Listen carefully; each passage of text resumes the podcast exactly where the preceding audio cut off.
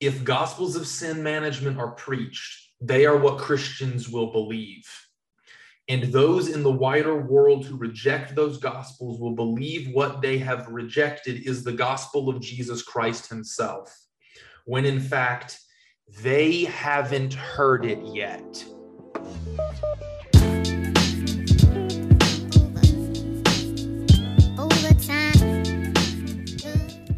Welcome to the Belfast Podcast. I'm your host, Luke Byler. This week, we're doing another bonus episode from Chapter two. This is what Willard titles The Case of the Missing Teacher. So we're going to talk about what it means for Jesus to be our teacher, to treat him as our rabbi, to follow, and what he says. This, as an antidote to the Gospels of Sin Management, is essential, because without Jesus' teacher, it's pretty much what we're left with. So if that intrigues you, please continue listening. I hope it is insightful, entertaining, and that you can glean something from this conversation. Again, I've split what was two conversations into one conversation here. I'll put timestamps down below for that. And as always, thank you very much.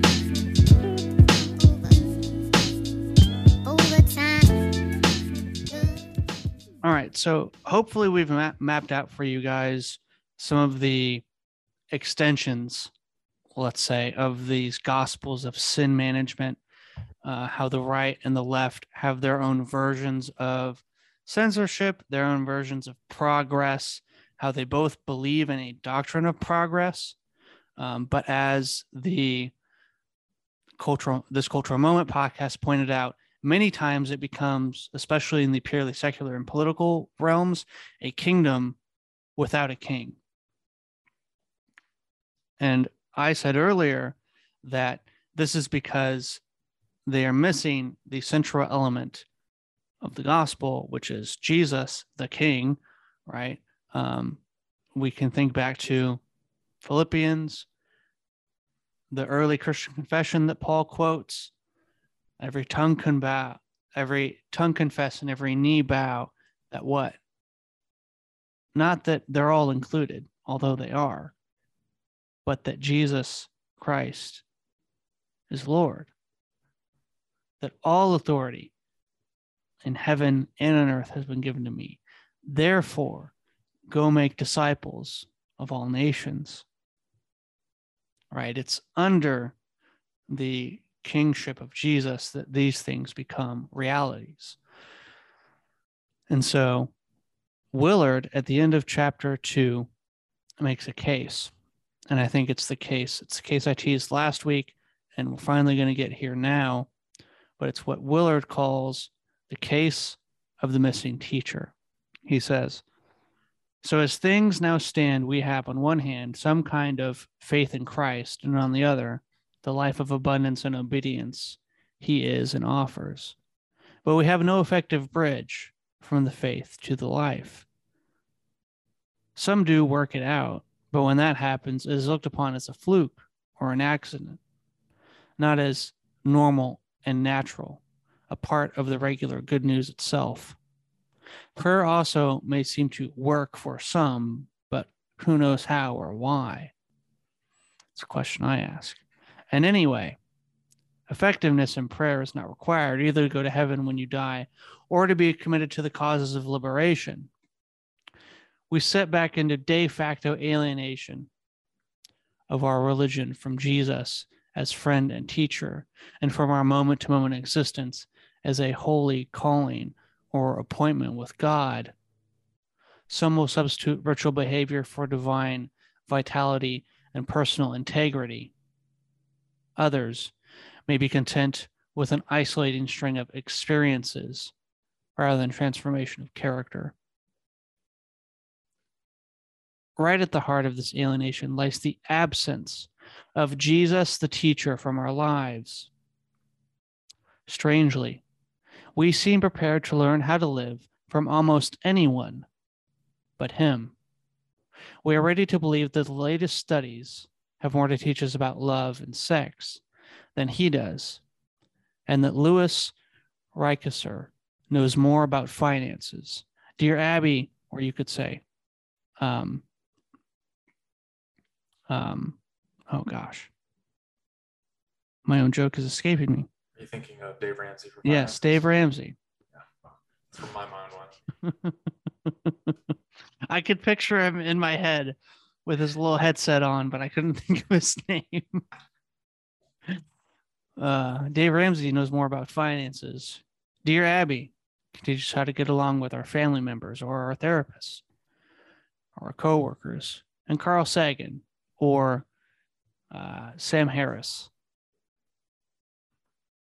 is a better authority on the cosmos or a better authority on morality. We lose any sense of the difference between information and wisdom and act accordingly. We were where we spontaneously look for information on how to live shows how we truly feel and how we re- and who we really have confidence in. And nothing more forcibly demonstrates the extent to which we automatically assume the irrelevance of Jesus as teacher from our real lives. Pause real quick. I want to read that. That's one more time. Where we spontaneously look for information on how to live shows how we truly feel and who we really have confidence in. And that's the point that we were trying to make in our string of episodes on justification, right? Mm-hmm. Faith isn't just sent to a set of intellectual propositions, and it's not acting the right way either. It's being transformed into something new in concordance with, at least within the Gospels framework, the teachings of Jesus. Mm-hmm.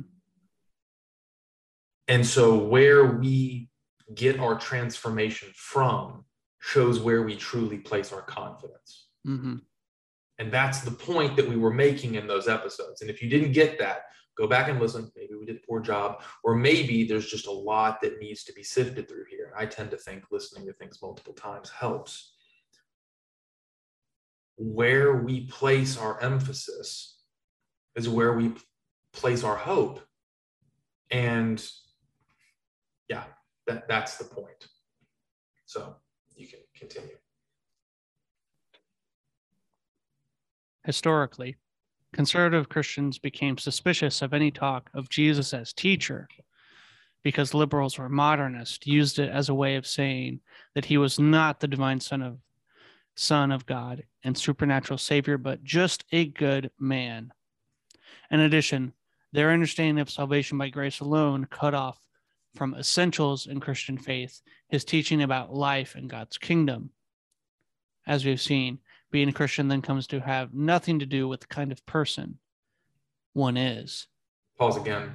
That's the again the point we made in that that argument. Like, if you don't see the need for a transformation of yourself, all, all you see is I just need to, to think this way or act this way, then there's no, like, salvation by grace alone is usually used in that way. And so this idea of salvation by grace alone cuts you off from the, the aim of transforming yourself, mm-hmm.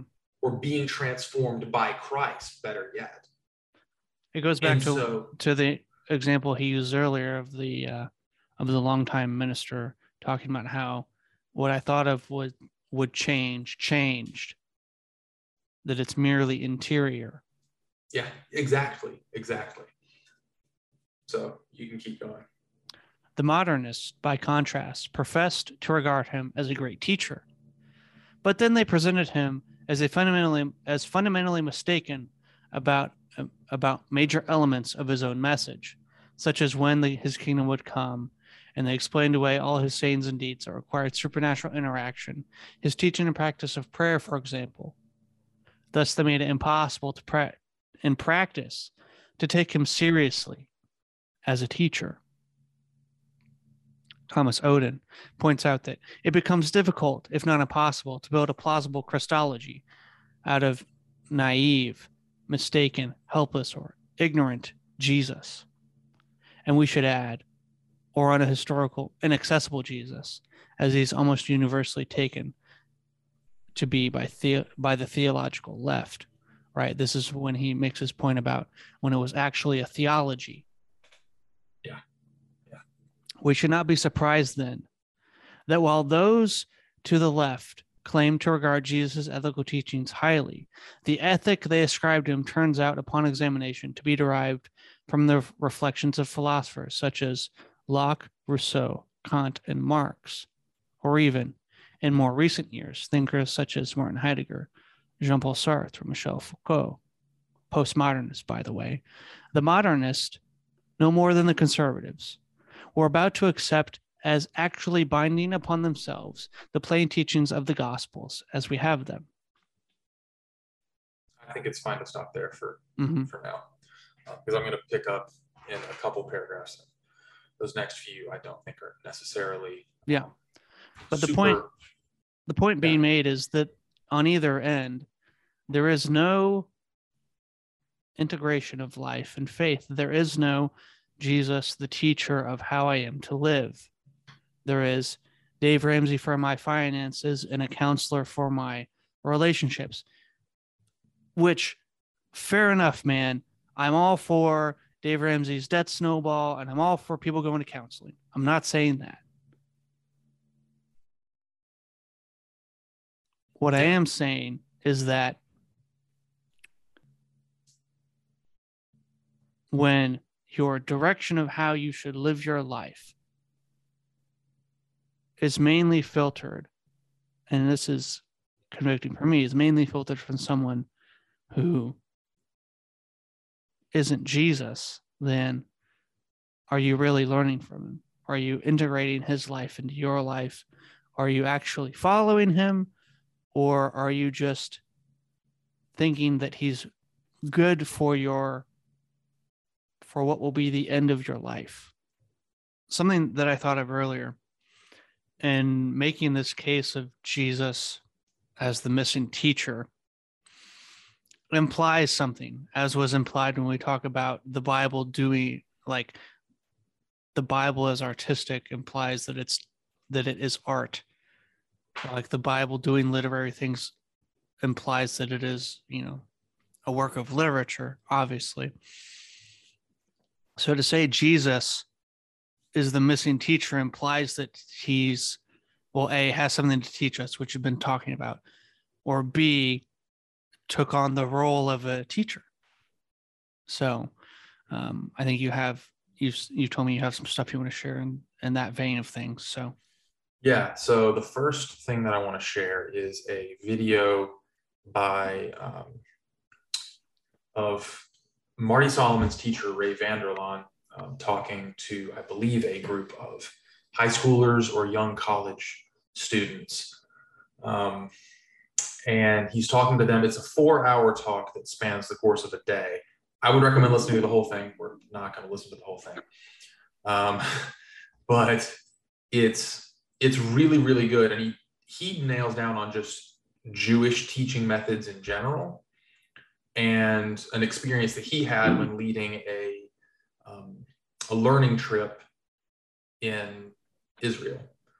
And then we're going to go from that to, I'm going to walk us through an example of Jesus doing some teaching in the Gospels. Before I do either of those, I want to read one last quick thing. It's what we cut short. Um, earlier when reading from Willard. Um, so if you want to pull that back up. Yeah, I'll, I'll pull it up on my screen. All right. Um, so it's that bottom paragraph. I'm just going to read the first little bit, the first maybe sentence or two. The disappearance of Jesus as teacher explains why today in Christian churches of whatever leaning, okay, so right, left, whatever, little effort is made to teach people to do what he did and taught. Once again, it is a natural consequence of our basic message. I lied, I'm going to continue. Who among us has personal knowledge of a seminar or course of study and practice being offered in a Christian educational program on how to love your enemies, bless those who curse you, Do good to those who hate you, and pray for those who spit on you and make your life miserable. Much less than one on how to conduct our business or profession on behalf of Jesus Christ. The most common response by Christians in the real world, in quotes, to Christ's teaching is precisely business is business. And we all know what that means. Sincere teaching on such matters simply does not appear on the Christian's intellectual horizon as such, um, as something that might be done. We do not seriously consider Jesus as our teacher on how to live. Hence, we cannot live of our, uh, we cannot think of ourselves in our moment-to-moment existence as his students or disciples. So we turn to popular speakers and writers, some Christians and some not, whoever happens to be writing books and running talks, uh, running talk shows and seminars on matters that concern us. We learn from others because we have the disappearance of Jesus as our teacher. Mm-hmm. So let's watch this example that Ray gives of Jesus teaching or Jewish teaching, and then we'll walk through an example of Jesus doing the same thing. And quote that, and they'll go on for twenty minutes. When they finish their discussion, somebody will formulate a question back to the teacher and say, well, if one of the faces of the monitor lizard is God said, don't eat things that eat carrion, why don't we eat carrion? Now what you've done is you've answered the question with another question, and the rabbi will then think about the question, and then he will posit another question. And that'll go on for an hour. And not one single answer is ever given. Notice how often when people came to Jesus, they said, may I ask you a question? Jesus said, yes. And they would say, what's the chief commandment? And what would Jesus do? What does the law say? He'll ask him a question back. He's in the temple at twelve years of age, and they were amazed at his questions. Not his answers, his questions. I remember about five or seven years ago, I took a group which was largely Christian school te- uh, Christians who teach school, mostly Christian school, but some public school teachers too. And we went to Israel with a focus on what can we take out of this that helps us become better educators? And there was a lady, I I'm, tend to be way too dogmatic on some things, and I said, remember, Jesus is not the answer man, he's the question man. He doesn't want to give you all the answers. He wants to help you raise the right questions. Well, that offended her in a nice way. She wasn't mad at me, but she said, no, Jesus is my answer man. He's always given me all the answers. Okay, I'm sorry, I shouldn't have said it that way. We were in Sfat, Orthodox Jewish community way up in northern Israel. And people were, I wanted people to experience the Orthodox Jewish way of life. And so they're wandering through the streets and buying the kind of stuff you talked about, people asked me about. And she, her name is Dottie, she walked into this photography shop. Now there's an old rabbi in Sfat, still has the concentration number on his arm, Polish. And he's a photographer. He must be eighty-five or ninety, I don't know. And um, maybe older. She's looking around at this stuff. Now, she's a photographer, too, and she's seeing this gorgeous stuff. It's all impressionistic because they can't take pictures of people and animals. So she said to him, without realizing what she was doing, she said, may I ask you a question? And he said, yes, what is it? And she said, which is your favorite? And he said, are you married? To which she said, and she's very fortunate, she said, yes, why? Because if she had said yes, he would have said, oh. And she never would have figured out what on earth that conversation was about. She said, yes, why? And he said, do you have any children? And she said, yes, a son and two daughters. Why? And he said, which one is your favorite?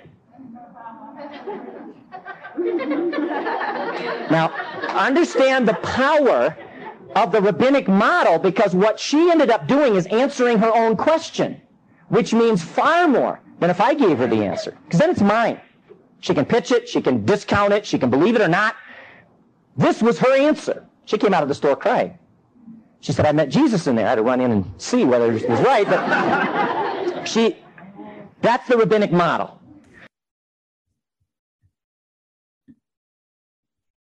That's how they teach. And that is just so, so compelling. And we see Jesus do this all the time, all the time. So as we're about to see with Jesus, he very frequently does the exact same thing. Um, so I, I have a slideshow that I'm going to share. Uh, so I preached a sermon. This was back in January. First time I preached since starting div school, actually. And um, it was, it was a very fun sermon to preach. I taught on um, basically Jesus' answer to the question, what's the greatest commandment? I've talked about this several times on the podcast, so I'm not going to go over the whole thing, but I want us to look at Jesus' sermon and what it is that he does with the sermon and really think about the complexity of this and how Jesus is a very good teacher. Um, because he is very technically skilled. So I'll pull up the slideshow. Is that coming through all right? Uh-huh. Okay. So there was a typical rabbinic parable structure um, that the rabbis would use around that time. It was uh, priest, Levite, Pharisee. This was typically used by Pharisaic rabbis, um, and they would... There's a reason for that. Would, yes, there's a reason for that, and, and that's that's what, where I'm going. The, the parable structure, you would take these three characters, the priest, the Levite, and the Pharisee, and you'd put them into the same situation and see how they behaved. And you'd notice ways in which they behaved differently or the same. And typically, the Pharisees pitching this, this parable, they have the priest behave in some way in accordance with the law that they disagreed with. Then you'd have the Levite behave in a way in accordance with the law that they disagreed with. And then the Pharisee would do the correct thing in fulfilling the law. Mm-hmm.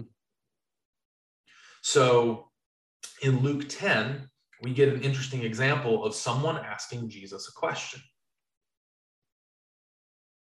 Teacher, what is your favorite, or what is the, not your favorite, what is the greatest commandment?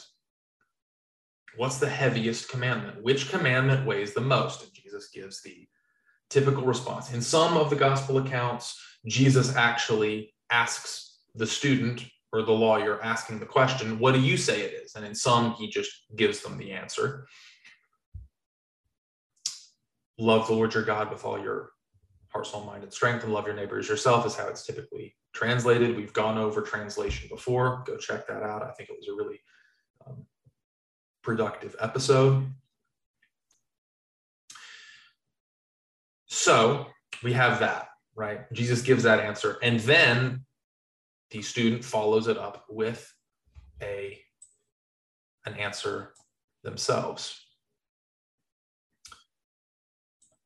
Or a que- another question, I should say. But wanting to justify himself, he asked Jesus, and who is my neighbor? Jesus replied with a story. A man was going down from Jerusalem to Jericho and fell into the hands of robbers.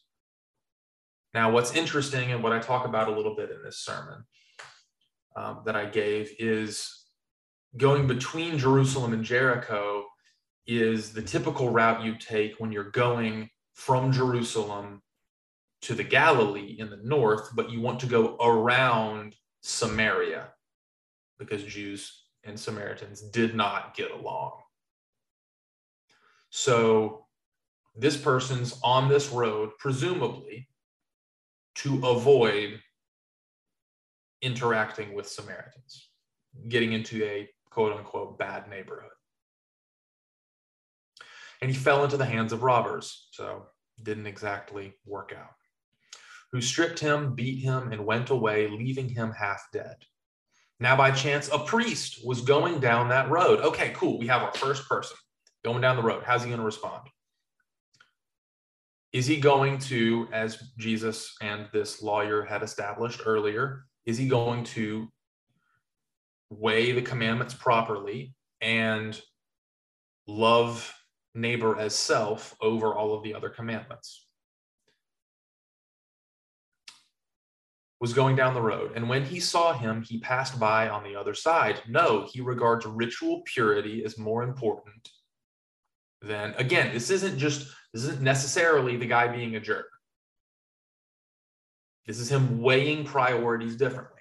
Now, there is, presumably, he's not on his way to the temple, so he could actually potentially touch a dead thing and be okay. But he still seems to uphold ritual cleanliness over this love of neighbor thing. So he passed by on the other side. So likewise, a Levite, we've got our second person, when he came to the place and saw him, passed by on the other side. Now remember, well, why is it? Remember, if we go back up here, it's priest, Levite, Pharisee. The Pharisee is the one who's supposed to be doing it correctly. And what do we have? But a Samaritan. And that's when the jaws of everyone in the room drop, because they know that this third person is supposed to be the one who fulfills the law properly. And how could a dirty hick Samaritan fulfill the law properly? That's what's going through their mind. While traveling, came near him. Now remember, this person's presumably on this road to avoid Samaritans. And yet, ironically, the Samaritan in the story is the only person who does what is required of us by the law, what Jesus would have us do, how to be like Jesus. But a Samaritan, while traveling, came near him, and when he saw him, and this part gets me every time, he was moved with pity. He went to him and bandaged his wounds. Having poured oil and wine on them, he spared no expense in helping this person. And then he put him on his own animal and brought him to an inn and took care of him. The next day, he took out two denarii and gave them to the innkeeper and said, "Take care of him. And when I come back, I will repay you whatever more you spend." And Jesus finishes this story with a question. And this is where Jesus lays his trap. Because there's no way out of this. And no matter how the lawyer responds, he gets the point. And he came to the conclusion himself.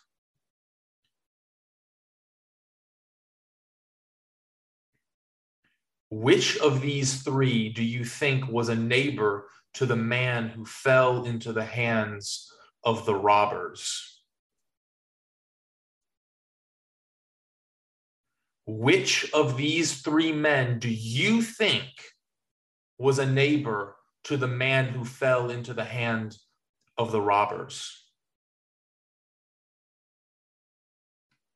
He said, the one who showed him mercy. He can't even say Samaritan. The one who showed him mercy. And Jesus said, go and do likewise. Go and do, do what? Show mercy like the Samaritan. Go be the person that you were trying to avoid. Go do the thing that they did.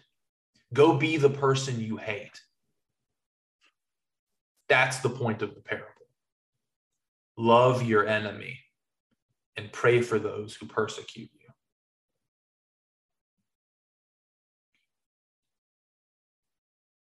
That statement, love your enemy and pray for those who persecute you, we can quote that all the time, but when you listen to this parable, when Jesus teaches this, and you fully understand what it is he's trying to communicate, it punches you in the gut.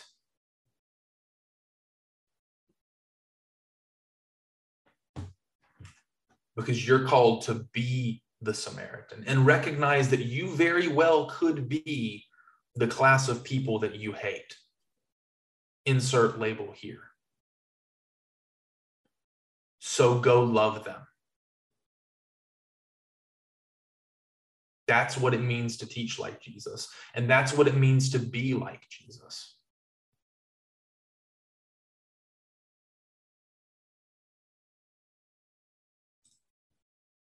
The question I posed at the end of the sermon was, how often do we find ourselves on the road between Jericho and Jerusalem? Because right? That was a road you went to specifically avoid Samaritans.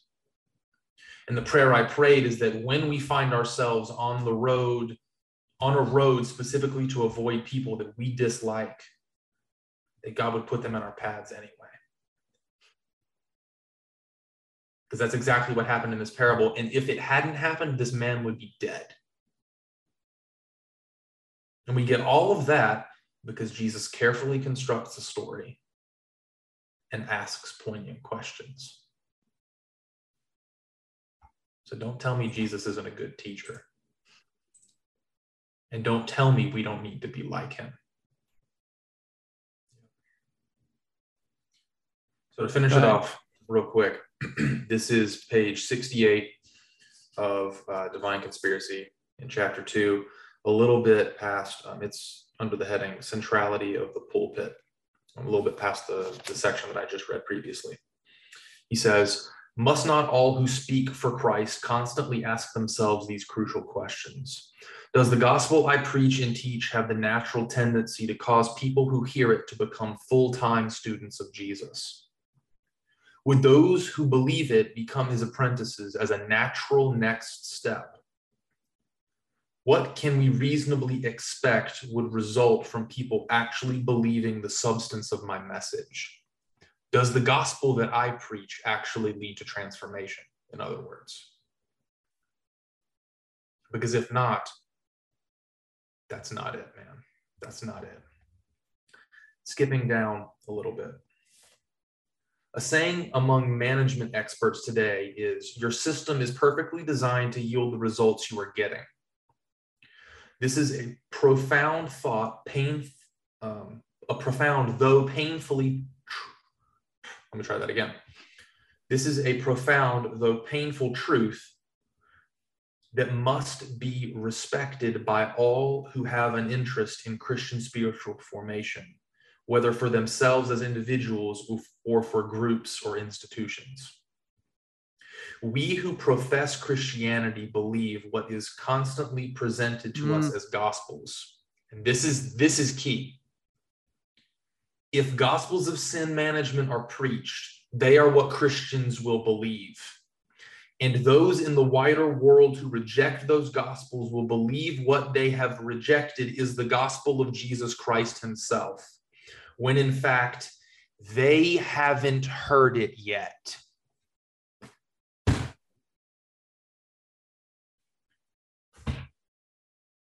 If we preach gospels of sin management, and that's all that people ever hear, assuming some of the soteriologies, the theologies of salvation that certain people on the left and the right hold, we are pushing people towards damnation because we are not preaching the actual gospel. And God will damn that, I have no doubt.